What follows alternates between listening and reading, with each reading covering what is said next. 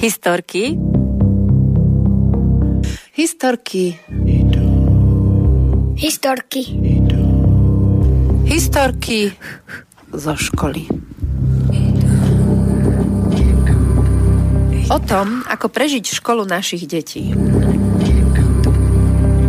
Čo sa stane, keď deťom dovolíme plakať a hnevať sa. Ako dovoliť deťom žiť ich vlastný životný príbeh. Keď deťom necháme, aby si riešili svoje konflikty sami. Ako priniesť život do školy.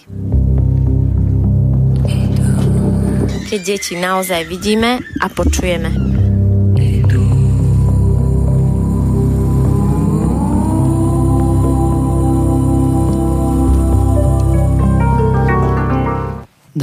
Vážení poslucháči. Historky zo školy, dnes Tereza. A, a Maťa. Takže Maťa, vítaj.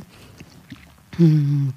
Dnes sa budeme rozprávať na tému počítače, tablety, mobily.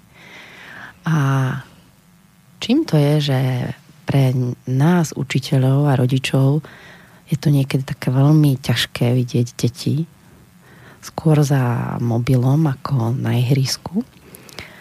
A čo s tým môžeme my urobiť ako dospelí? A skrátka budeme sa rozprávať o elektrozábave detí a zároveň aj o elektrozábave nás dospelých. Takže som celkom na to zvedavá. Takže Maťa, vítaj. Ahoj. Moja prvá otázka bude, že ako to máš ty so sebou a s elektrozábavou? So sebou alebo s mojimi deťmi a ich elektrozábavou. No, prípadne, ako to ty máš uh, ako učiteľ? Tak začneme od toho učiteľa. Uh-huh. Mm, presne je to tak, ako hovoríš, že keď vlastne majú ten voľný čas pre seba deti v škole a dostanú možnosť zvoliť si, že čo by chceli robiť, tak najmä chlapci naozaj často si vyberajú to elektro vyberajú si tie počítače alebo mobily a naozaj je pre mňa ťažšie im ich tam pustiť, ako keď si vyberú čokoľvek iné, či už spoločenskú hru, ísť von, alebo len tak sa rozprávať. No a prišla som na to, že oveľa ťažšie sú pre mňa mobily ako tie počítače, pretože v škole máme počítačovňu, kde vlastne chodia naši chlapci hrávať LOL. A je to hra, ktorú vlastne hrajú v tímoch, Takže vlastne napriek tomu, že každý je za tým kompom, tak neustále spolu komunikujú, doťahujú sa, je tam plno emócií, plno tých sociálnych hier. A to je pre mňa um, ľahký pohľad, že keď ich vidím tam, za tým, tak nemám sebe žiadne napätie, ale ako náhle ich vlastne vidím zalezených po gaučoch, každý sám o, so svojím mobilíkom, tak vtedy mám tie svoje témy. A čo vidíš? No, alebo čo je tá téma? Keď ich vidíš, ideš okolo. A... Vtedy sa mi zapína si to rodičovské, čo vlastne každý rodič má, keď vidí to svoje dieťa, že to nie je o, akoby zdravo strávený čas a že tam sa mi zapína, že tam už nie je len, že nie je ten pohyb alebo nejaký čerstvý vzduch, ale už ani to socio a že je to vlastne akoby taký únik. Ako to máš ty? Ško- so školskými deťmi najprv. Mm. Celkovo v elektrozábave som potrebovala čas ako sa pozrie, pozerať na deti bez toho zaťaženia môjho, aj keď nie vždy mi to ešte ide, tak isto ako v škole aj doma. A zo začiatku som potrebovala veľa barličiek na to, Napríklad jedna z nich bola, že ako dlho budú, ako často. A to bola barlička, ktorou som si vedela pomôcť. Čo som ale videla vtedy na deťoch, aj školských, aj tých mojich vlastných, bolo, eh, že v podstate veľmi ťažko sa vedeli dostať do niečoho, lebo už očakávali, kedy príde tá chvíľa, že už. Môžu. Už môžu. Už teraz si môžem sadnúť k tej elektrozábave. A to som tak vnímala, že, že niečo mi na tom vadí. A tak sme spolu s mojim mužom sa tak na to pozerali a až raz prišiel moment, že sme síce všetko zobrali a povedali, že príde ten čas. A zrazu oni ešte do začiatku boli takí ako, že čo kedy, veď sme mali nejaké pravidlo, že teda večer od 9. a úplne ako začali až byť taký presne ako keď im zoberieme, alebo keď nejaký alkohol už nemá ten alkohol a začne proste sa triasť, tak toto prišlo. A keď sme dokázali spolu cez prejsť, že sme zvládli ako keby ten ich stav, tak prišlo také uvoľnenie. Zrazu sme sa pozreli na to, že aha, že teraz aha, prišiel ten, tá chvíľa, že môžu dostať tie mobily alebo tablety. Takže toto bol ako keby taký prvý krok uh, pre mňa v rámci elektrozábavy, že pozrieť sa na to, aké rozhodnutie alebo ako to viem urobiť tak, aby som ja nemala za tým tie svoje témy, tie svoje obavy, tie svoje strachy, že keď budú príliš za tým, tak budú presne závislí, budú ubližovať ostatným deťom, lebo čo vnímam je, že ako keby to je také najväčšie, najväčšia obava nás, učiteľov aj rodičov, že ak sa budú príliš veľa hrať, bojové hry, tak vlastne to prenesú do, tej, do toho reálneho a skutočného života. A zároveň, že presne, že ten kontakt s deťmi ako stratia, že bude úplne uzavretý v tom, v tom priestore virtuálnom. A keď e, som dokázala ako sa oslobodiť od toho, alebo keď to dokážem urobiť v danej chvíli, tak vnímam, že tie deti veľmi rešpektujú to moje rozhodnutie, že nie. Ale zároveň uh, som ako potešia, keď príde to áno. A presne sa nám stala v škole situácia, že prišli, že chcú naučiť Katku hrať LOL, čo si spomínala League of Legends. Je to hra, ktorá je veľmi strategická, ale je v podstate bojová, ale ju poznáme. A tým pádom uh, oni tak prišli a že hej, hej, že mohli by sme ťa už naučiť hrať. A myslím, že taká partička tretiakov plus nejakí piataci. Teraz tá Katka učiteľka, že hej, a oni úplne ostali prekvapení, že teda áno, zrazu učiteľka povedala, že môžeme v nejakom čase ísť na počítače a zahrať sa. A, a od deň na to zrazu prišlo to nie. Ale oni veľmi ako jasne mali to nie pomenované a tým pádom to bolo, aha, dobre, tak teraz nie. A už vôbec nemali tú tendenciu, že ideme prosíkať, že ešte, ešte, ešte. Čiže vnímam, že ako keby je to naozaj v nás dospelých, ako naložíme s tou elektrozábavou tých detí. A viem, že to pre nás nie je jednoduché. Ani pre mňa ešte, že stále v tom vnímam, uh, že môžem sa vylepšovať. Jednak ako keby poznávať ten svet virtuality detí, lebo čo vidím je, že je to pre nich dosť veľká súčasť dnešnej doby. A tak ako pre, pre mňa, keď som vyrastala, to vôbec nič neznamenalo, tak pre nich, pre tieto súčasné deti to je dosť veľa. A odstrihnúť ich od toho úplne tiež nemá zjavne význam.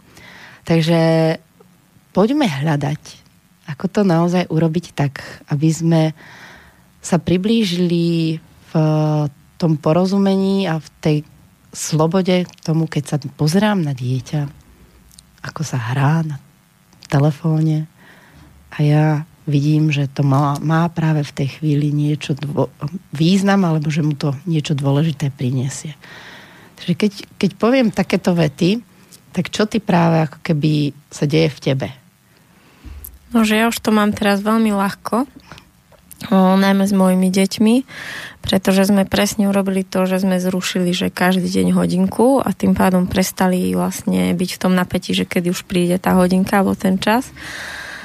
A hlavne mám pocit, že tým, že žijeme tak komunitne, tak o, sa toľko veľa deje v ich životoch, že vlastne majú ten deň tak naplnený všestranne, že keď si zoberú ten tablet, tak vo mne nie je žiadne napätie. Na druhej strane viem si predstaviť, že v tom mojom starom živote, keď som ešte žila vlastne v paneláku, často som bývala sama, častokrát som nevládala už s tými deťmi, sama som im často zapala telku, len nech už je chvíľu pokoj tak viem si predstaviť, že tam, keby sa to dialo v tom starom živote, že by vlastne stále sa k tomu utiekali, takže tam by asi to napätie prišlo. A preto to tak aj mám s tými školskými deťmi. Že keď vlastne vidím, že niektoré deti hm, si vedia s ľahkosťou zvoliť pohyb, florbal, ísť von, proste robiť čokoľvek. O, takže vlastne to mám tak individuálne, že keď toto dieťa si vybere počítač alebo mobil, tak to mám takú veľkú ľahkosť, lebo viem, že si vie vybrať aj iné. Ale keď vlastne vidím niektoré deti, ktoré o, si vždy vyberú len ten mobil a že vlastne sa za, ním, za ňoho akoby skrývajú a majú to presne tak, že o, 90% ich sveta tvorí to, čo je nuka v tom mobile alebo v počítači a že tých 10 majú len to prežitie na ten čas, kým to prejde, aby už zase sa tam mohli vrátiť, tak vtedy mm, to napätie mám a vtedy vlastne prichádza aj čas z mojej strany, že riešiť to s tými deťmi. Beriem to ako taký, taký senzor na to, že kde môžem to nechať a kde vlastne vidím, že tie deti s tým potrebujú pomôcť. Zdravie. Ďakujem.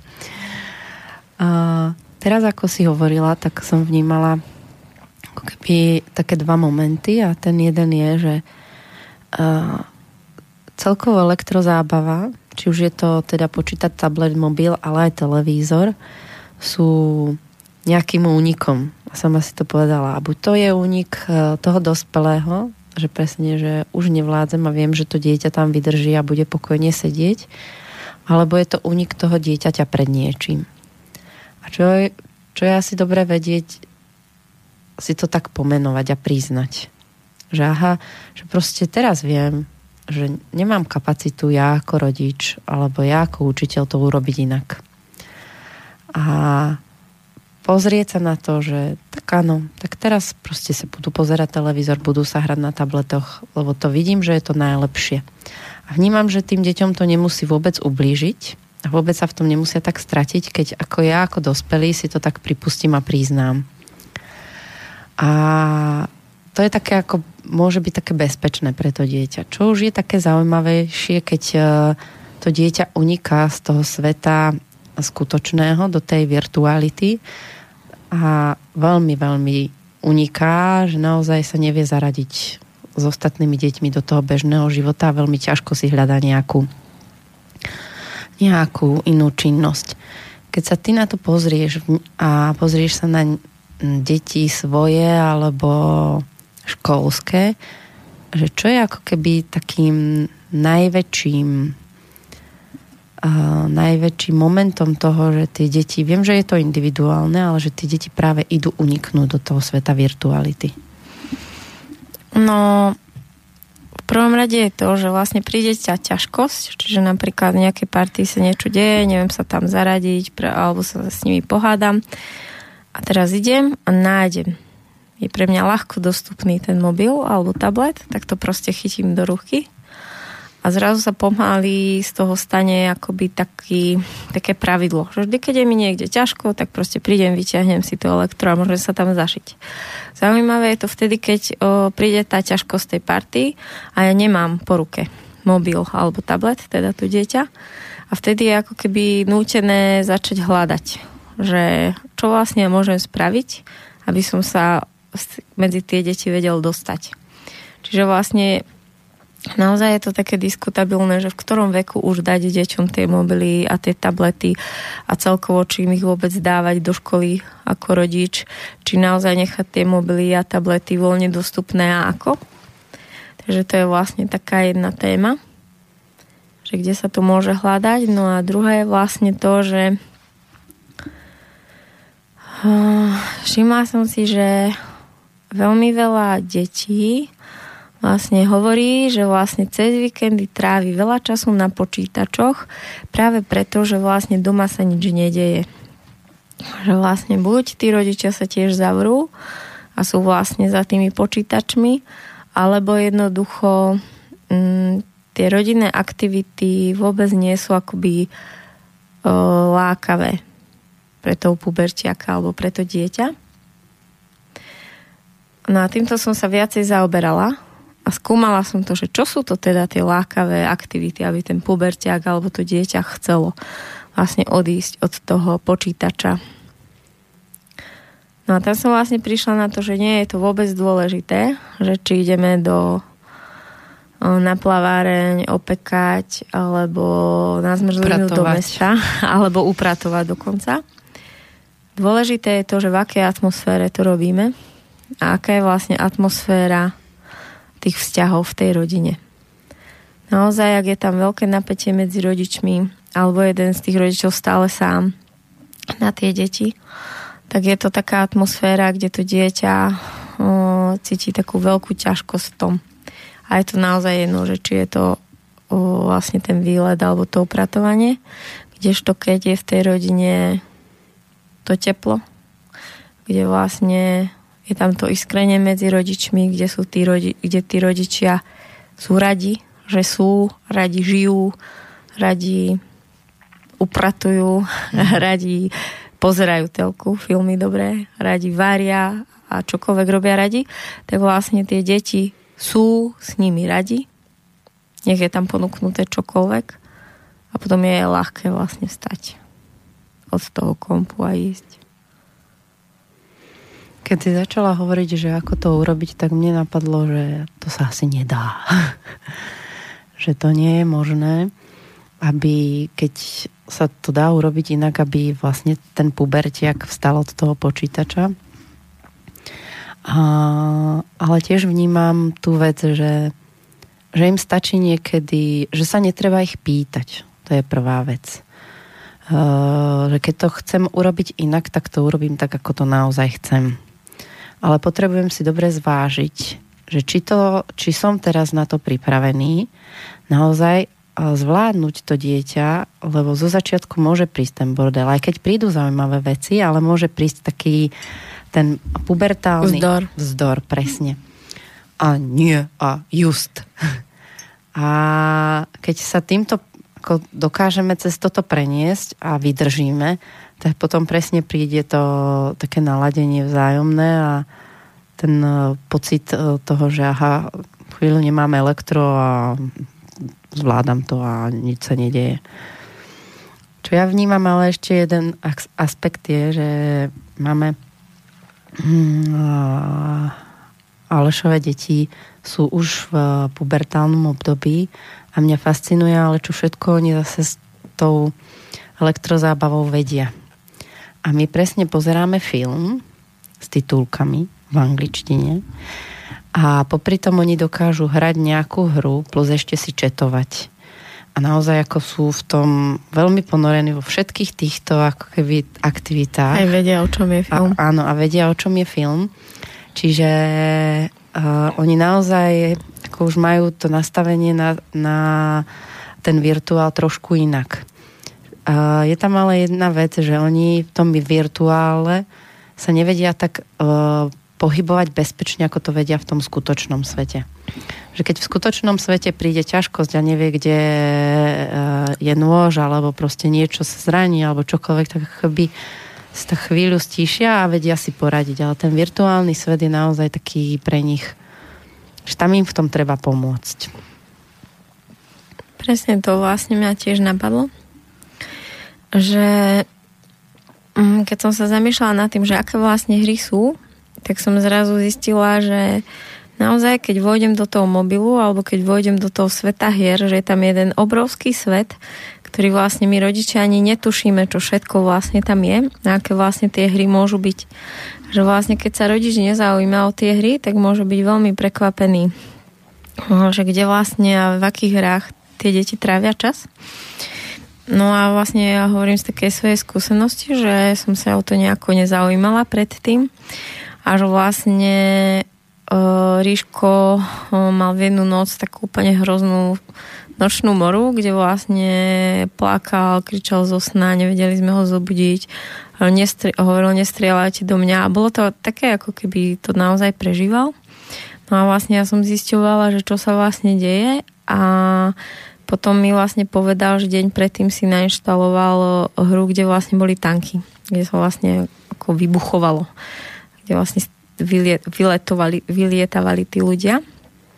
No a vlastne odvtedy som si začala ako keby pozerať a zisťovať, že ktoré sú tie hry, ktoré chcem dovoliť hrať mojim deťom a kde vlastne to nie. A uvedomila som si, že vlastne oni sú ešte naozaj maličkí a že tak ako vlastne dávam tie hranice a pozerám to prostredie, v ktorom sú v tom bežnom svete, tak som sa rozhodla, že budem strážiť veľmi pozorne ten virtuálny svet a ten priestor, že v ktorom sa vlastne oni pohybujú.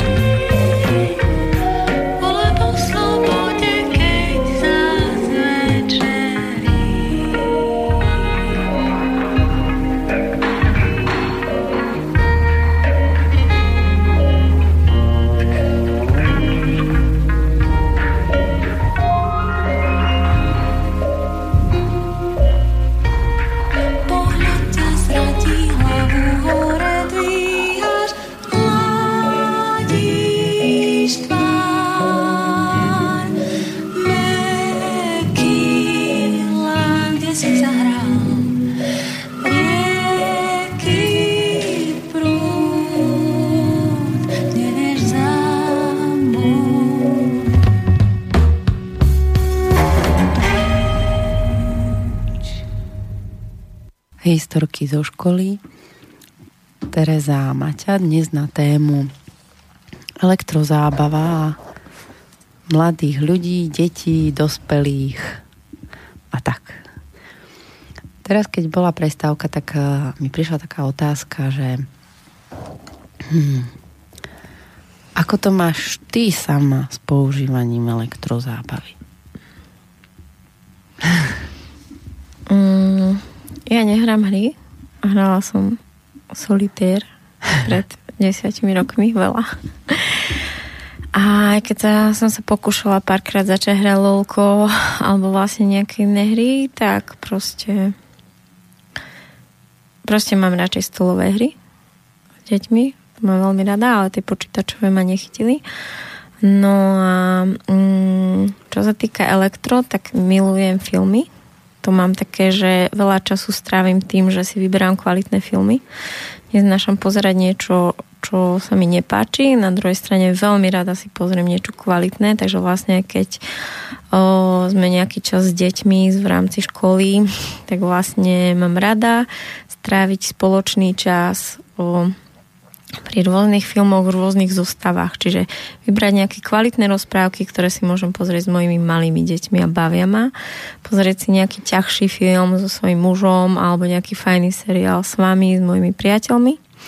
Alebo vybrať nejaký kvalitný film s takými puberťáckými témami v rámci s deťmi zo školy a potom vlastne rozoberať tie zážitky alebo proste to spolu zažiť. No a vlastne taká moja lahodka je Facebook. Hmm ja vlastne v rámci našej školy fotím všetko, čo zažívam, kade chodím, tade fotím a vlastne to dávam na ten školský Facebook.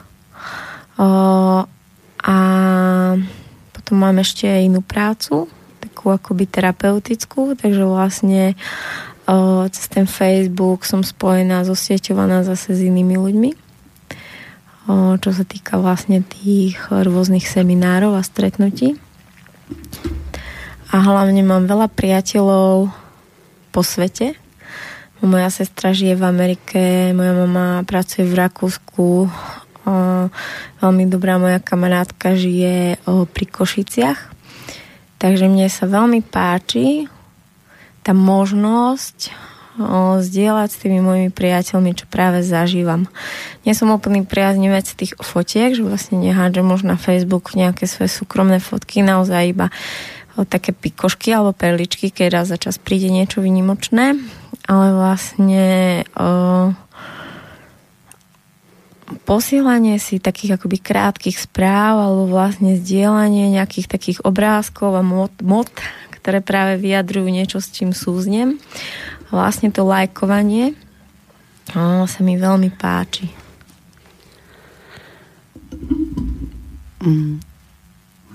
Že ja som nad tým rozmýšľala počas toho rozhovoru, teda počas tvojho monológu a že ja viem, že keď mám pri sebe telefón, tak uh, neviem ako keby byť bez neho že keď je v mojej blízkosti, tak potrebujem ho či už nejakým spôsobom presne si pozrieť maily alebo čokoľvek, ale dokonca si začnem pozerať stránky, ktoré v podstate ja neviem prečo začnem pozerať, ale že ma to fakt úplne ako stiahne.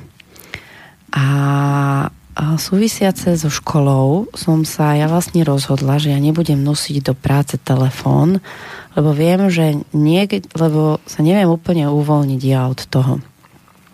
A teraz je otázka uh, od toho myslenia na to, že čo ak mi náhodou niekto nenapísal, čo ak mi náhodou niekto nehľadal, alebo tak.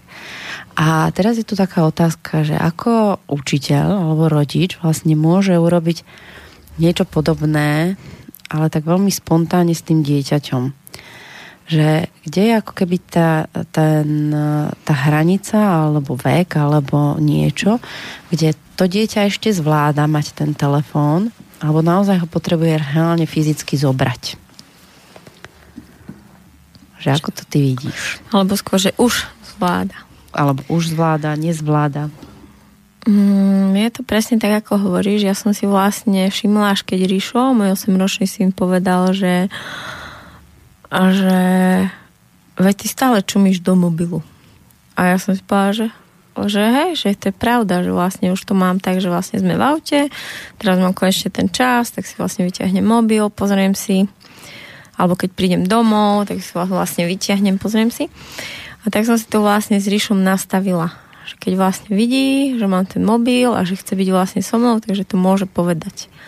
A v podstate odkedy to tak je, odkedy to vlastne iba vyslovil, tak vlastne zrazu sa to akoby zmenilo že vlastne si sadnem do toho auta a si najprv nacítim tú situáciu momentálnu, sociálnu, že čo sa tam práve ide že či tam chcem v tom aute byť pre nich, pre tých ľudí, ktorí tam spolu sme, čiže moje deti, môj muž, alebo je ten čas, ktorý chcem stráviť, či už pracovne, alebo v tej svojej relaxačnej introvertnej chvíľke, chvíľke vlastne na tom Facebooku. Zdieľania. Hej. Mm-hmm. Takže vlastne od toho času som v tom akoby viacej ešte vedome. A je to úplná pravda, že vlastne tie maličké deti nás vidia stále za tým mobilom a za tým počítačom a jednoducho my si to neuvedomujeme, že oni to nemajú. A potom zrazu príde vek, kde sa to prepne a vlastne my tým deťom hovoríme, že buď so mnou, vypni už ten mobil alebo ten počítač. Takže vlastne ja to áno mám tiež tak, že vlastne môj syn, ten najstarší, skúša, že kedy už vlastne môže mať mobil. Máme doma teda tablet, ktorý je taký spoločný, ale vlastne nechystám sa ešte na ten mobil, lebo presne to vidím na školských deťoch, že ktoré už vlastne majú, e, lebo majú, e, sú deti, ktoré majú tie mobily také, ktoré sú naozaj len na volanie, alebo sú potom deti, ktoré už majú vlastne tie mobily aj na hry, na fotenie. Ale je pravda, že aj tí, ktorí majú už tie drahšie mobily, tak sa naozaj delia na dve skupiny. Na tých, ktorí to vedia mať v taške a vyťahnú to, keď sa ide googliť, alebo tých, ktorí už vlastne tiež prepali tomu Facebooku alebo tým hrám. Um, ja ako učiteľka vlastne to mám nastavené v triede tak, že deti nenosia telefóny, a v podstate sme sa o tom rozprávali na začiatku roka vôbec do toho nejak nevstupujem a oni naozaj reálne tie telefóny nenosia. Ale deti 4-6 ich už reálne nosia, aj 7-9. A čo ja ale vnímam je, že keď idem po chodbe, sa mi stala taká príhoda, tak zrazu ako jeden deviatak sa hral potom urobil taký pohyb, ktorý znamenal, že rýchle skryl ten telefón. A ja som sa tak zastavila a tak sa na neho pozerám, že, že vieš, keď si to nebolo urobil, tak ja si ani nevšimnem, že si na telefóne. A že vnímam jednu vec, že naozaj tie deti same nevedia, že ako to urobiť a ako sa v tom tak uvoľniť, že môžem byť teraz na telefóne, alebo že, že je to vlastne aj pre nich také dosť ťažké, ako keby robili niečo zlé, keď sú na tom telefóne že ako to môžeme my dospeli, ako keby ich tom tak uvoľniť. Že môžeš byť na telefóne a ja som s tým v pohode a aj ty s tým môžeš byť v pohode. Že to nie je, že aha, páchaš nejaký zločin. Lebo presne to skryté, to skrytie je, že aha, že asi to tam nejako niečo nesedí. No je to tak, ako vravíš, že ja som tiež za ten názor, že prvý stupeň ako tam vôbec ten mobil ešte nemá čo robiť. Ale naozaj ten druhý, tretí stupeň je to súčasťou ich života, ich sociálneho života, ako všetci e, spolužiaci majú mobily, kde sú hry a ja nebudem mať, tak naozaj je to akoby také ťažké si ustať tú pozíciu vlastne v rámci tých skupín. A e, ja napríklad tiež veľmi rada využ- e, využívam to, keď deti majú mobil, najmä napríklad v rámci projektov, že nechcem ísť do počítačov nie s nimi, lebo naozaj chlapci to už majú tak, že keď vidia počítače, tak sa im hneď spúšťa, že keď dopracujeme, môžeme nejakú hru a tak, takže vlastne keď je to len niečo také rýchle, čo si potrebujeme vyhľadať, ten Google je fakt skvelý. Či sme vlastne pri dejinách, či sme pri týraných psoch, či sme pri tankoch, či sme pri boxe, proste všetky informácie rýchlo dostupné a veľmi to uľahčuje tú prácu. Čo sa mne páči a čo som vlastne hlavne za posledné dva týždne práce s tými deťmi zažila, je, že oni naozaj o, počas vyučovania o, nezneužívajú tie mobily. Naozaj ich vyťahnú o, iba vtedy, pozrú si tie informácie a hneď to odložia, alebo majú to v kľude na stole a nie sú tam žiadne pozachrbát a hľadanie tých časov, že kedy sa môžem zahrať. Takže mm, naozaj vidím, že s tým vedia už robiť. A to môže byť odpoveď na to, že nemajú v sebe ten tlak, že vlastne si môžu cez tú prestávku vlastne to naplniť. Dopriať si tie hry a nemusia sa skrývať. Hm. Je to tak. Uh, teraz uh, som sa rozprávala s uh, jedným šiestakom a on má tému šport. A som sa ho pýtala, že teda na akých predmetoch bol a hovorí, že bol som na francúzštine a učili sme sa teda po francúzsky nejaké tie, nejakú slovnú zásobu súvisiacu s tým športom a potom aj na matematike. A, a bola aj na dejepise a zároveň jedna učiteľka hneď povedala, že mňa prekvapilo, čo oni už všetko o tom vedia. Vlastne o tom športe, o tých športoch. A keď vlastne išli do histórie, ktorú, ktorú eh, hľadali spolu s ňou, tak zrazu sa to vzájomné učenie prepájalo. A už to nebolo len, že príde učiteľ, ktorý hovorí niečo, ako to má byť, ale už vlastne tie deti spolu s tým učiteľom hľadali tie informácie a bolo úplne jasné, ako to oni idú urobiť. Proste tam už tam nebolo to, ako my za starých čia, že zoberieme tú knihu alebo niečo, že, ale tam to bolo jasný smer a presne ako si povedala, že oni presne vedia, že kde majú ísť a kde tú informáciu vyhľadať. A to mi príde, že oni už naozaj žijú trošku iný život ako my.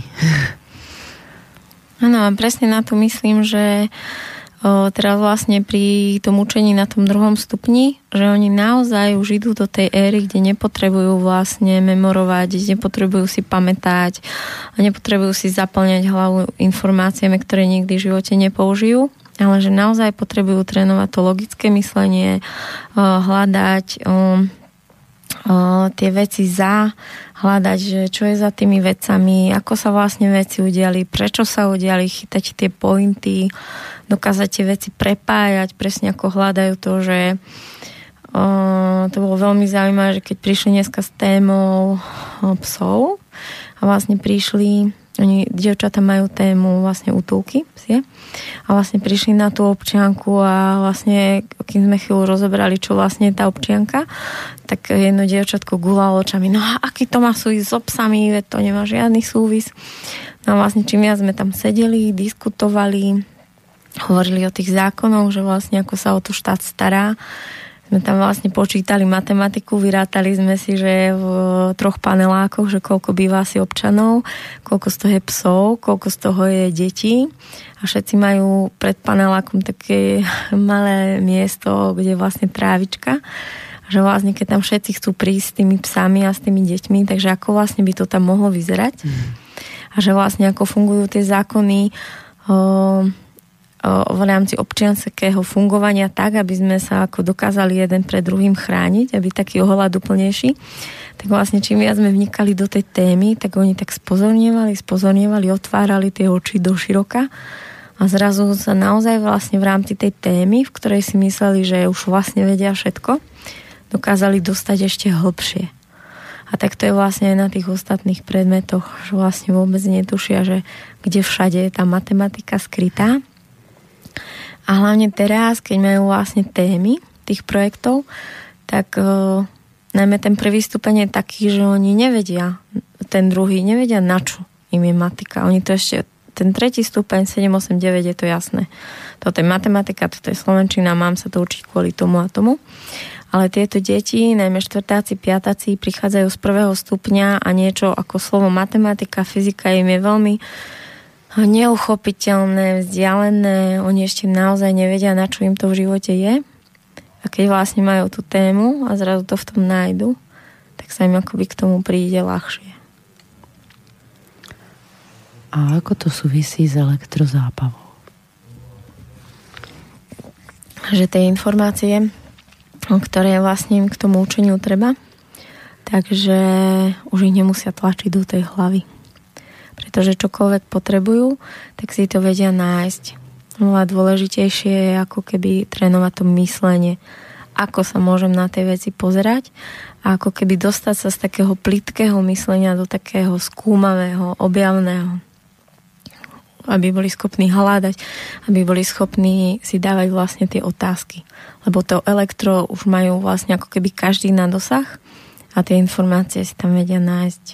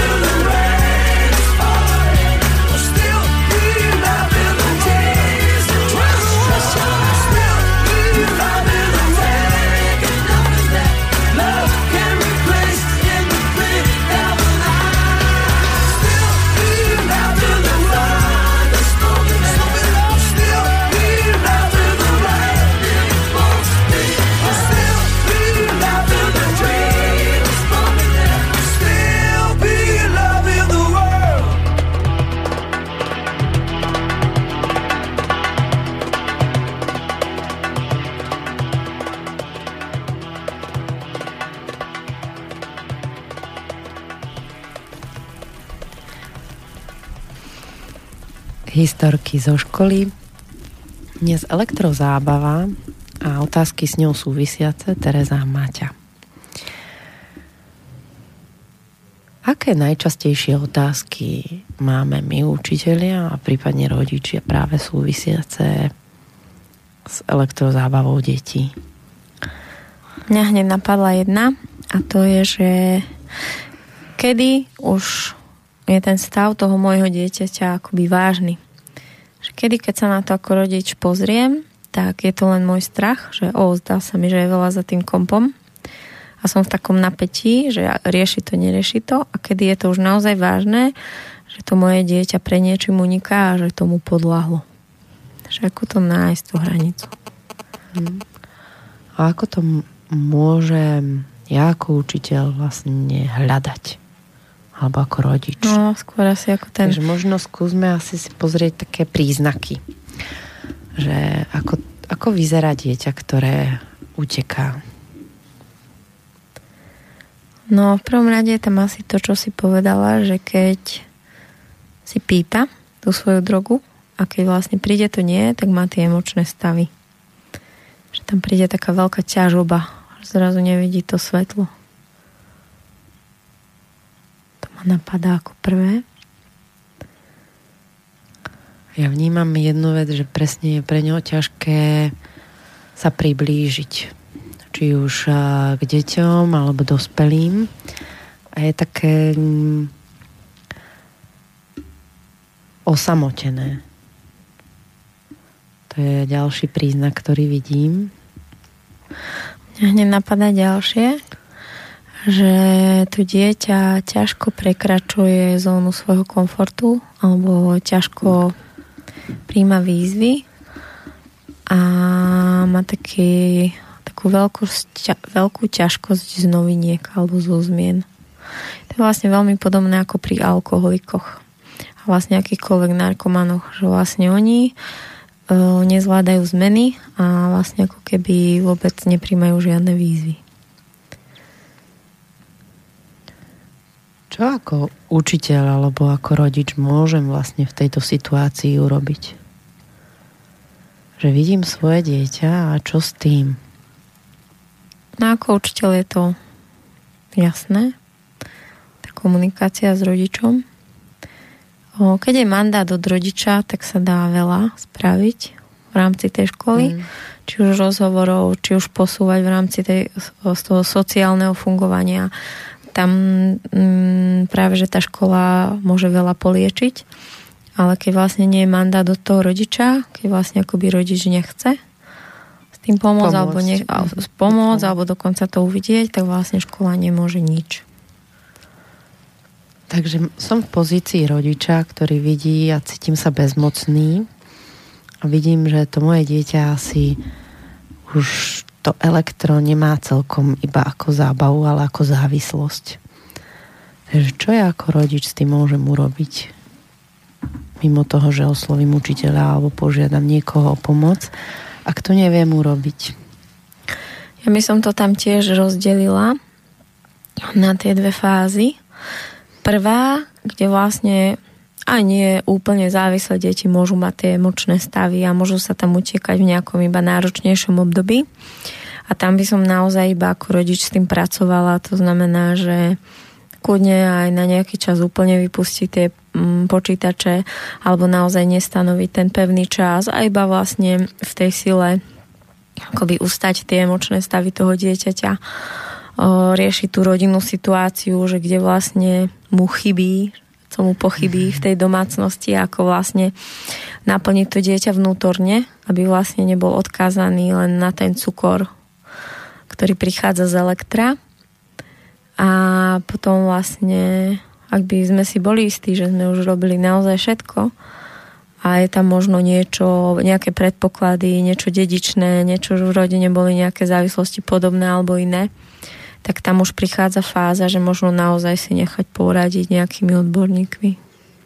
Že sa toho netreba báť. A netreba hlavne mm. čakať. Mm, čakať, že či, sa to, či to naozaj tak bude, alebo nie. Ja veľmi, dob- ja veľmi vnímam, že častokrát rodičia, ale aj učiteľi ako keby v takých náročnejších situáciách súvisiacich práve s elektrozábavou stratíme ten inštinkt. A, a že sa v tom ako keby tiež tak uh, hľadáme a ponoríme a že zrazu, že ako to má byť. A že je veľmi dobré, že to, čo príde, ako keby to, to, to náhle, to prirodzené v nás, či už ako rodič alebo učiteľ, takže to asi má nejaký význam, že to prišlo a že je dobré proste povedať buď stop, alebo dosť, alebo nevládzem. Pomoc a zakričať. A to vnímam, že je pre mňa niekedy také ťažké požiadať, že, že v tomto už neviem sa posunúť ďalej. A že to môže byť ako keby takým taký zdvihnutý prst pre nás všetkých, že, že proste že nemusíme byť niekedy na to sami. Na to zvládnuť tie ťažkosti súvisiace s elektrozábavou, lebo my nie sme do toho sveta pripravení, my dospelí a tie deti sú. A to je dobre vedieť. Že je medzi nami veľká priepasť vo vzťahu k elektrozábave detí a nás. A ako sa práve priblížiť tým deťom, Eh, je presne ako si hovorila, že ja v škole dovolím deťom sa hrať na počítačoch hry, ktoré poznám a prešla som s nimi. A um, nerobím to dennodenne, ale viem, že kde sú, keď odídu na, za počítač a idú hrať LOL a je to to isté, ako keď odídu do telocvične. Že viem, kde v tej chvíli sú. A ako rodič to mám veľmi podobne, že máme máme odkomunikované s deťmi, že sú presne na hrách, ktoré s nimi hrávam občas, alebo zároveň viem, kde sú. Tak ako ty máš rada hry spoločenské, stolové, tak ja ich rada hrám na tablete, lebo sú podstatne rýchlejšie, lebo ich nemusíme rozkladať. A naozaj sa tam zmestíme viacerí za jeden tablet. A to som si všimla, že deti veľmi baví, že u nás je Aktuálne je hitom spoločenská hra Small World a to naozaj ako celkom ide. Do, nedávna to bol Dominion, ale teraz to tak trošku v rámci tej aplikácie nejako nám stopli, ale fakt Dominion frčal. Tak pokračujeme už len v kartovej verzii, papierovej, ale to je taký asi, neviem, aký ty máš zoznam. Sice ty si hovorila, že nehrávaš, ale čo hrávajú tvoje deti a ako keby, ktoré sú to tie hry, kde vidíš, že sú s nimi tak naladení a ide im to? Teraz, keď si to hovorila, tak mi presne e, ma napadlo, že Ríško už za mnou chodil 3 dní, keďže nemám muža doma, tak chodil za mnou, nech mu pomôžem nainštalovať nejakú hru do tabletu. O, to je tá hra Piano Tyles. Áno. Mm-hmm. Klavír. O, áno, ale ja to neviem urobiť stále vlastne to odsúvam. Verím, že, že už príde Igor a že to tam mu pomôže nainštalovať, lebo to je presne hra, ktorá je pre mňa úplne že nezáv, nezáväzná, nezávadná. A pre mňa sú vlastne za hry, ktoré sú vlastne bojové ale bojové v rámci tej agresie a takých veľmi hrubých energií. Ja som totiž človek, ktorý vníma aj svet energií. A napríklad presne LOL pre mňa, napriek tomu, že je tam boj, tak je akoby taký čistý, že napríklad keď sú tam nejaké tie údery, tak je tam len také modré zablikanie, nestrieka tam nejako veľa krví, celé je to také naozaj ako hra, ako keď niečo iba triafáš do terčov viac je to o tom myslení ako keď sú naozaj hry, kde je to veľmi reálne, krv, odstreľovanie hlav, proste niečo také masakrálne. Tam sú ešte aj také špeciálne zvuky. A viem, že z týchto hier prichádzajú veľmi také nízke energie, proti ktorým sa deti nevedia brániť. Je to niečo, čo vzniká, vzniká ako taký parazít alebo niečo také, ako keby dieťa presedelo v krčme, kde je proste dým, veľa alkoholikov, tak o, takto zaťažené vlastne energeticky po takejto hre e, to dieťa môže byť a už ani nehovorím o tom, čo sa deje v tom mozočku. Takže vlastne pre mňa o, hlavne, teda nepovedala by som, že bojové nie, bojové určite áno, ale kde je to vlastne na tej úrovni um, nie tej emočnej, alebo ako to povedať, že nie sú vlastne už tie efekty, ktoré vyvolávajú v tele tie emócie uh, smrti, vraždy a tej slasti z ničenia by som povedala. Je to naozaj o tom zápase akoby a strategickom myslení toho boja. Mm-hmm. Takže to vlastne, čo sa týka bojových, no a potom je kopa tých iných hier, čo už on motorie, motorky, avčička, tie rôzne blúdiska, všetko toto, mm, to stávanie obľúbené Minecraft. Minecraft áno. Minecraft sa mi páči, ako oni dokonca vieš o tom, že aj na Minecrafte vedia spolupracovať a spolu tvoriť. Áno, áno, viem, lebo sedia u nás na gauči a že... sa doťahujú, že čo a kto a ako. Ale že presne majú, každý má svoj telefón a každý vlastne vidí tu spolu tu, ten svoj život a to je fascinujúce, že je to niečo podobné ako LOL. Čiže Minecraft je pre deti celkom fajn. Že to vidím, že sa dá keď si rozprávala o pozeraní televízie, tak mi napadlo, že častokrát, ako keby ja sama, e, som, keď som ja vyrastala, som to mala, že to bolo naozaj také prázdne. A že teraz to tak hľadám, že ako byť pri tom pozeraní televízora spolu.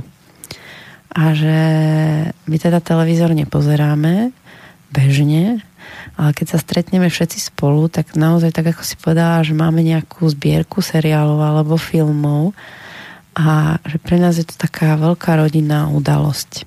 Tak ako spolu obedujeme, tak ideme aj spolu pozerať televízor. A uh, že, že je to také že aha, že teraz si pozrieme televízor všetci spolu, taká rodinná udalosť a že keď to proste zároveň nejde, tak to proste nejde, ale viem, že aha, že teraz tam iba budú tak tráviť čas, lebo ja potrebujem niečo urobiť, navariť. A, a že asi naozaj vnímam také naj, najkľúčovejšie v tom, že my rodičia aj, a častokrát aj učiteľia, keď ako keby vidíme tie deti, je, že, že byť k sebe úprimný, že ako to teraz naozaj vidím, ako to teraz sa v tom cítim, ako to teraz naozaj je. Že proste naozaj si povedať, že áno, teraz iba zabíjajú čas. Áno, teraz ideme všetci spolu si pozrieť film. Že áno, teraz proste to neviem urobiť inak, iba tak, že ten telefon zoberiem. A myslím si, že keď si my dovolíme dospelí byť úprimní k sebe tých pocitoch súvisiacich s tou elektrozábavou, tak tie deti vieme veľmi fajn ochrániť. Som rada, že si to otvorila, lebo to je presne jedna vec, ktorá je taká veľmi uh, citlivá, alebo ju treba hľadať, že ako vlastne pracovať s tými emóciami v sebe, keď uh, dieťaťu hovorím, že dosť, napríklad. A že všimla som si, že veľa rodičov s tým robí s takou formou akoby vyjednávania a doťahovania sa s tými deťmi. To mi príde presne ako keď o, môj otec, on bol alkoholik, teraz je vlastne abstinent. A keď vlastne v tom detstve bolo, že no a teraz o, jedno pivo alebo koľko piva, teraz dneska si mohol nepiť a teraz budeš piť a o, je to vlastne také, že je tam napätie na obidvoch stranách, lebo vlastne ten závislý na tej hre ako ten závislý na alkohole. Jednoducho pre ňo je to iba o to utrpenie a iba na to myslí, že ako to vlastne teraz uh, vykomunikovať, ako vyboxovať čo najviac času s tou mamou a vlastne uh, je to proste napätie na oboch stranách. Takže ja čo vidím najmä u tých pubertiakov je, že, že tam nie je veľmi priestor na nejakú diskusiu, lebo pokiaľ vlastne to nepríde hneď, že to dieťa nepochopí hneď, že alebo si nevyberie, že hej, že teraz chcem ísť von, alebo proste, že to nepríde hneď, tak vlastne už to je naozaj iba o tom doťahovaní. A tam si myslím, že to doťahovanie je to najhoršie, čo môže byť. Je to vlastne také energetické vyciciavanie sa navzájom, zväčšovanie napätia. Takže ja tam by som odporúčala, nech sa rodič naozaj rozhodne a už len príde s tým rozhodnutím dnes už počítať, že nebude. Bodka. Alebo teraz máš hodinu. Bodka. A že vlastne naozaj zobrať to do svojich rúk a rozhodnúť to za to dieťa. Pretože ono to nevie a najmä keď je v tej hre ponorené urobiť. Mm.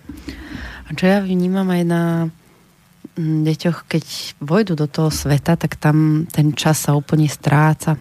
Tá predstava o čase, ktorú majú celkom prítomnú v tom eh, svete reality, tak v tom virtuále úplne stratia. A to sú veci asi, to by sme tak možno mohli sa pozrieť na to, že ako to urobiť také bezpečné, ten svet virtuality, že či ešte ťa napadá niečo, ti napadá, že ktoré vlastne sú také veci, že, že, že áno, že, že to proste môže byť, ale zároveň to bude to bezpečie. Ja by som to hľadala tiež s Facebookom, že ako to vlastne urobiť a tiež je veľmi zaujímavé, že v ktorom veku, lebo všimla som si, že niektoré dievčatá ešte nemajú na tom druhom stupni Facebook založený a mám pocit, že naozaj v tomto veku ešte o nič neprišli.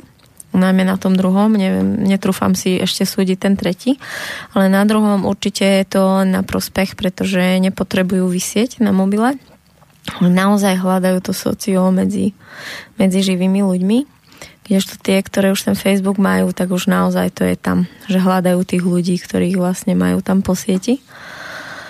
A naozaj vlastne komunikovať, ak už teda ten Facebook povolíme na nejakom druhom, treťom stupni, tak komunikovať o, s tými deťmi ohľadne cudzích ľudí a nových ľudí.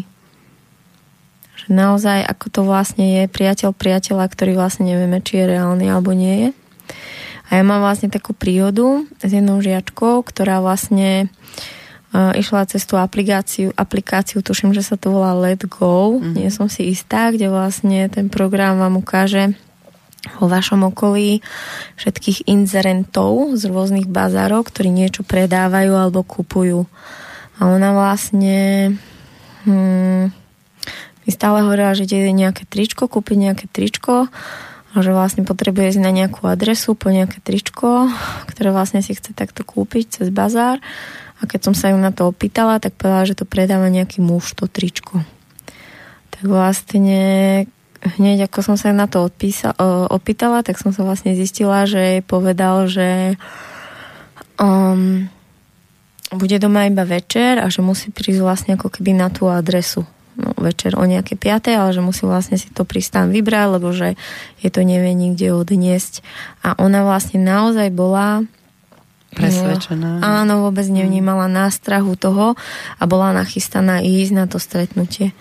Takže vlastne aj takéto nástrahy tam sú a že naozaj sa treba tých detí pýtať a rozprávať sa s nimi o tom, že ako to vlastne majú a čo vlastne tam robia na tom internete. Hm, je to presne podobné ako s tými hrami.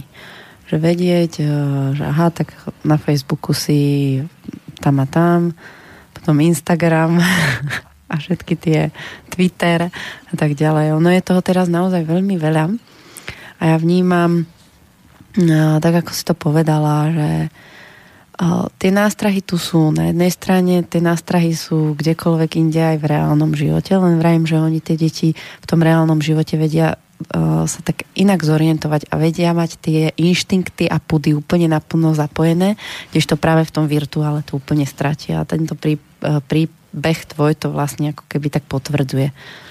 Že dievčinka, ktorá ako v pohode funguje a naozaj v tom svete virtuality ju to pohltí. Je to tak, ako ten Facebook je naozaj o, taký žráč času, medzi tými pubertiakmi a naozaj ich akoby odvádza od tých živých vzťahov s tými ľuďmi tu. Že je pre nich ale jednoduchšie fungovať v tej poze, kde vlastne nemôžu prísť tie zranenia, kde môžem byť vlastne taká, aká chcem byť, lebo ukážem častokrát tie fotky naše na Facebooku alebo tých detí nie veľmi korešpondujú s tým, ako vyzerajú v reáli. Že naozaj sa tam dokážu veľmi tak nastavovať, povykrúcať a že vlastne, áno, hmm. a že vlastne sú tam akoby za identitou niekoho iného o, a o, si tam dopriavajú niečo, čo vlastne v reáli nemôžu. Vlastne nejaké dievča, ktoré možno sa necíti pekné, možno má nadváhu a vlastne si spraví fotku, kde vyzerá naozaj úplne inak a potom jej píšu nejakí chlapci. Ale vzniká tam veľmi taký ťažký emočný rozpor pretože ona si uvedomuje, že sa s nimi nemôže stretnúť, pretože ju vidia úplne v inom svetle a že vlastne tá realita by bola uh, veľmi bolestivá a krutá. Hej. Hej, to sú vlastne také nástrahy presne toho, hlavne asi tých sociálnych sietí najviac. Tie hry sme už o tom hovorili. Aké otázky aká ďalšia otázka tebe napadá súvisiace práve s elektrozábavou, ktorú sa či už rodič alebo vlastne učiteľ môže ako keby s ňou stretnúť?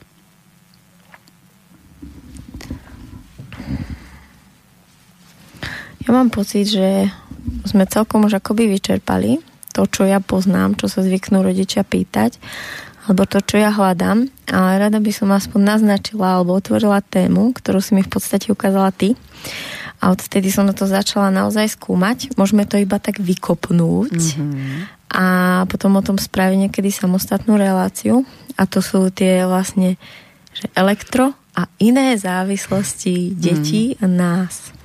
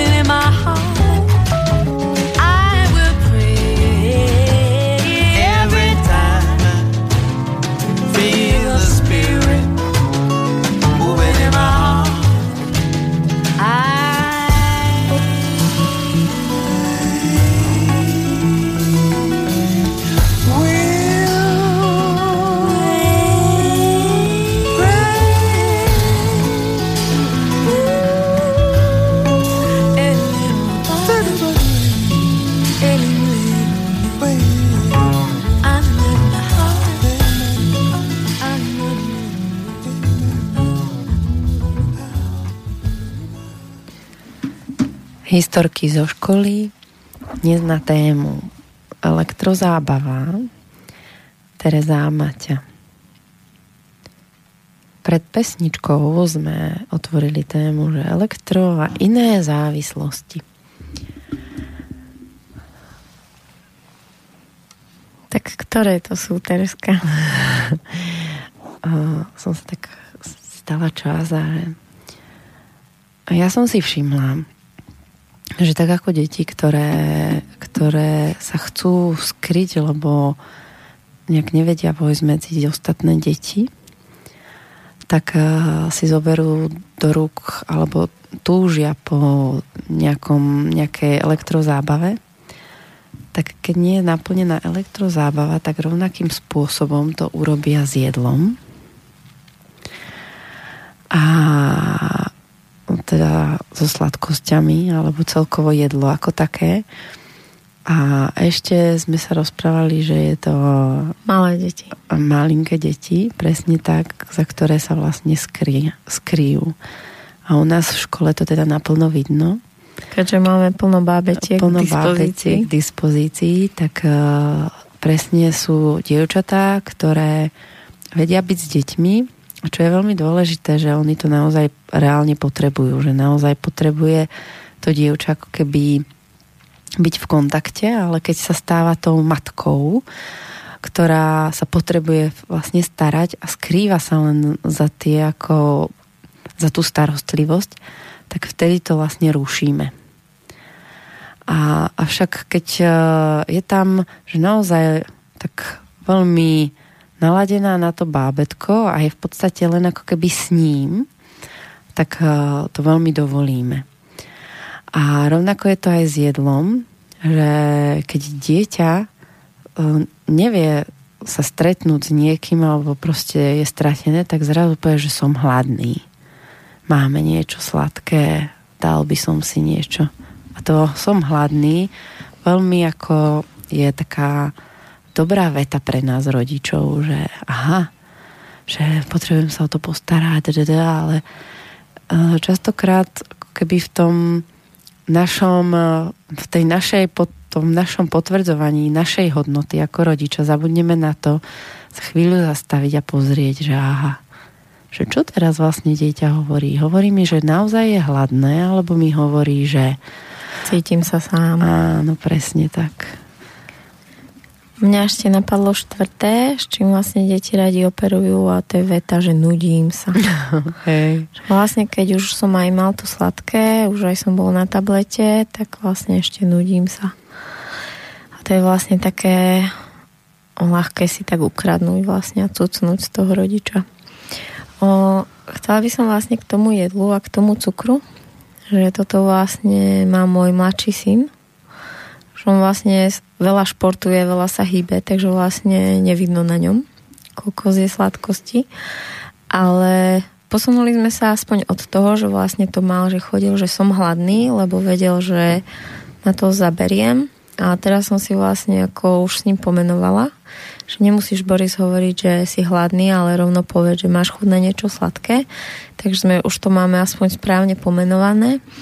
No a potom už vlastne iba presne hľadáme, že ako to v tú chvíľu vyriešiť a čo tam spraviť, pretože naozaj sa naučil, že keď práve nemá čo, tak si dobehne mm-hmm. po nejakú sladkosť. Že vyplňa tie medzery medzi činnosťami tým niečím sladkým. Ale k tomu chcem vlastne povedať to, že um, že vlastne tie závislosti nemusia vzniknúť po narodení, nemusia vzniknúť našou výchovou, ale môžu vzniknúť buď modelom, že to odpozorujú, že to my rodičia tak robíme, robíme no, jasné. alebo to môže vzniknúť ešte v brúšku. A presne keď bol vlastne mm, Boris v brúšku, tak ja som mala celkom také obdobie, že som bola veľa sama, mala som ešte o dva roky, alebo teda dvojročného staršieho syna že naozaj som to ce, cez to tehotenstvo, tehotenstvo svoje ťažkosti riešila cukrom. Mhm. Vypila som vtedy strašne veľa kofoly. A vždy, keď mi bolo ťažko, tak som si otvorila ten šumivý nápoj a naliala som si. Takže vlastne Boris pokračuje iba v tom, čo Boris zažil. je na kofolu. A na sladkosti. A ešte keď sme pri tom, tak vlastne môj ešte ten prvý syn, tak vlastne dá sa povedať, že tiež som bola vtedy sama v tom vzťahu a že som to mala tak, že som sa vždy na niečo musela tešiť. Že som bola tak veľa sama na tej materskej s tým malým synom, že keď som chcela prežiť, tak som si stále potrebovala robiť plány, že cez víkend pôjdeme na výlet alebo pôjdem si niečo, aby ten deň bol zaujímavý, pôjdem si kúpiť niečo do DMky. Alebo urobím si výpravu do mesta a kúpim si niečo v Európe alebo musím naplánovať nejaké stretnutie s kamarátkami.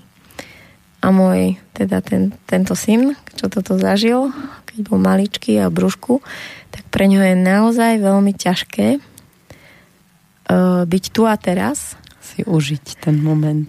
A vždy, keď je tu, tak sa už pýta, že čo bude potom a že čo bude v piatok a kedy, či môžeme niečo kúpiť. A do sekundy, ako má naplnené to prianie, že už drží v ruke tú nervku alebo ten wakeboard alebo už sme na tom výlete, tak sa pýta, že a kedy pôjdeme na ten iný výlet alebo či môžem mu kúpiť Pokémon karty. Súvisiace s jedlom, to ja veľmi vidím u nás v škole, že krájam ráno už jablka, máme na desiatu jablka aj oriešky, prípadne sušené ovocie a mm, ako keby deti tým, že to môžu mať už od rána, stratili ten taký uh, tyk, že kedy bude prestávka, aby sme sa mohli nájsť. A minulé uh, prišli jedni zahraniční študenti ku nám do školy a vlastne prvé, čo bolo, sa pýtali, že už sa môže u vás jesť? Viem, že hej, u nás môžeš už od rána jesť, že tu sú jablka. On sa tak na mňa pozrel a vtedy som vlastne až pochopila, že naozaj uh, že aj to jedlo ako keby je niečo. A keď je to tak voľne dovolené, tak uh, je to podobné ako s tou elektrozábavou, že, že ona síce ako môže byť tam, ale my v tom tí dospelí môžeme povedať, že teraz áno a teraz nie. A podobne je to aj s tými jablkami. Oni sú tam voľne položené, ale sú momenty, kedy povieme, že keď sa rozprávame v krúže, proste teraz nebudeme jesť tie jablka. Ale stále tie deti vnímajú, že ja si ho môžem zobrať vtedy, keď naozaj ako pocitím ten hlad. A to je, že ako to urobiť práve s tými s tým jedlom, tak aby tá závislosť nebola. Hej, ale to, je, to sú tie veci sociálne, kde ja vidím, že... Až terapeutické. Hej, že, že je dobre vedieť, že, že nie len na elektrozábave, ale aj jedlo môže byť to, ktoré to naše dieťa odvedie od ako keby jeho ťažkostí. Je to teraz moja veľká téma, lebo nie len, že to rieši môj syn druhý, ale riešim to sama. Lebo som naozaj začala pozorovať, že ja vlastne nejem od hladu. Takmer nikdy. A neviem, čo je hlad. Pretože si nesiem viem, odkiaľ si nesiem, hej, teda môžeme hovoriť e, nejaké programy z detstva a nejaké poznáme z minulých životov, ale každopádne o, to mám tak dobre zmanéžované a tak dobre sa o seba starám, že vlastne nikdy si nedovolím byť hladná. Lebo vlastne ten hlad je pre mňa niečo, že buď odpadnem určite, alebo sa už, keď sa teraz nenajem, tak určite už nikdy, lebo iba teraz ja už nebude. Takže je to téma, ktorou teraz žijem. A prišla som na to, že je pre mňa oveľa ťažšie ako iné sociálne témy, lebo keďže som terapeut aj celkovo vlastne v škole, alebo my fungujeme na tom, že keď máme s niečím problém, tak sa ideme na to pozrieť a vlastne pri veľa tém sme sa na to pozreli, vošla som do toho a odoznelo to. A s touto témou som robila viackrát a stále sa ma drží. Takže som zvedavá, ako sa to bude ďalej vyvíjať. A dokonca mám pocit, že čím viac sa tej téme venujem, tým viac jem. Tým viac mi chutí.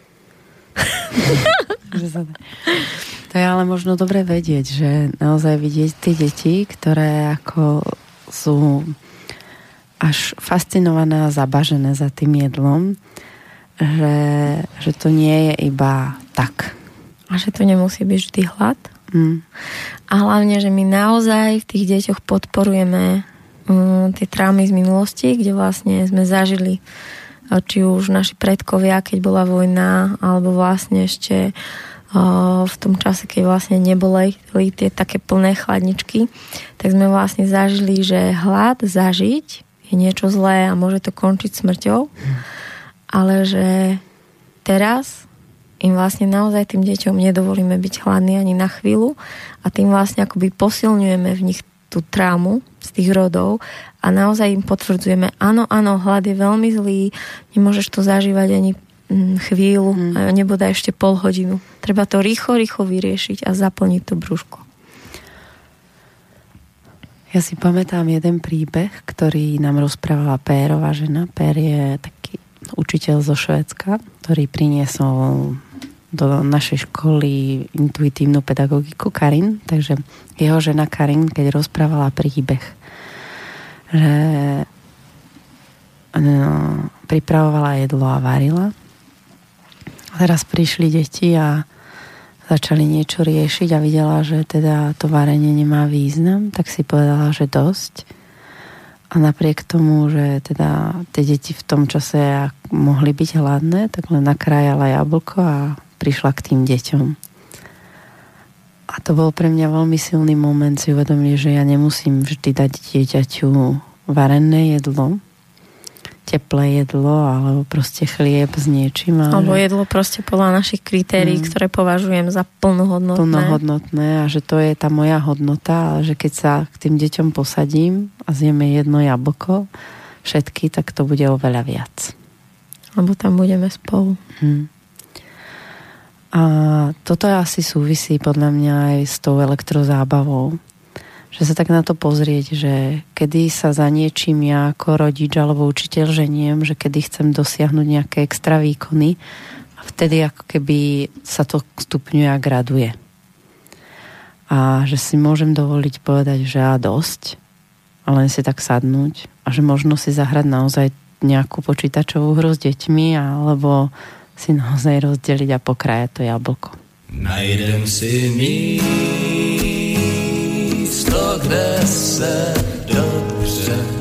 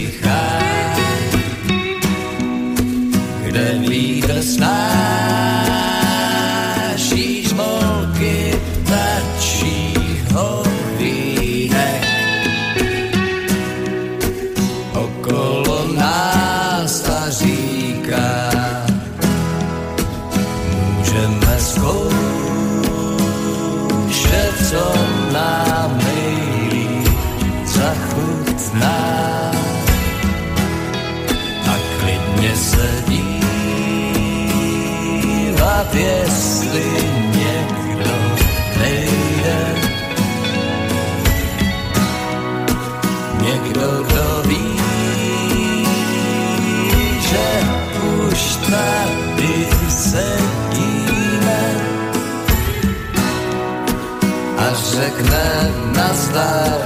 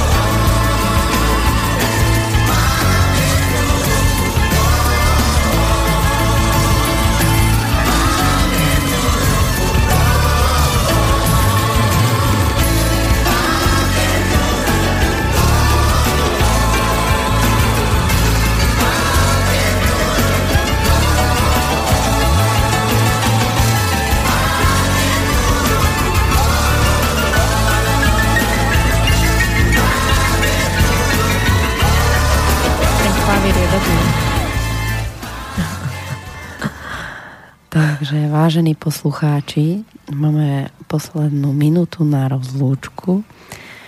Takže chceš úplne na záver, Maťa, niečo povedať v historkách zo školy na tému počítače a elektrozábava?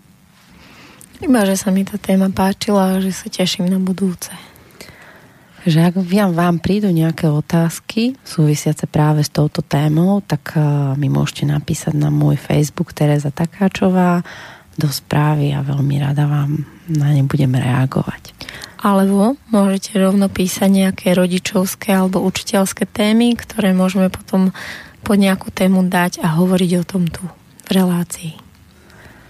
Takže ďakujem ti, Maťa a želám všetkým vám poslucháčom príjemný deň. Ahojte. Do počutia. Táto relácia vznikla za podpory dobrovoľných príspevkov našich poslucháčov. I ty sa k ním môžeš pridať. Viac informácií nájdeš na www.slobodnyvysielac.sk Ďakujeme.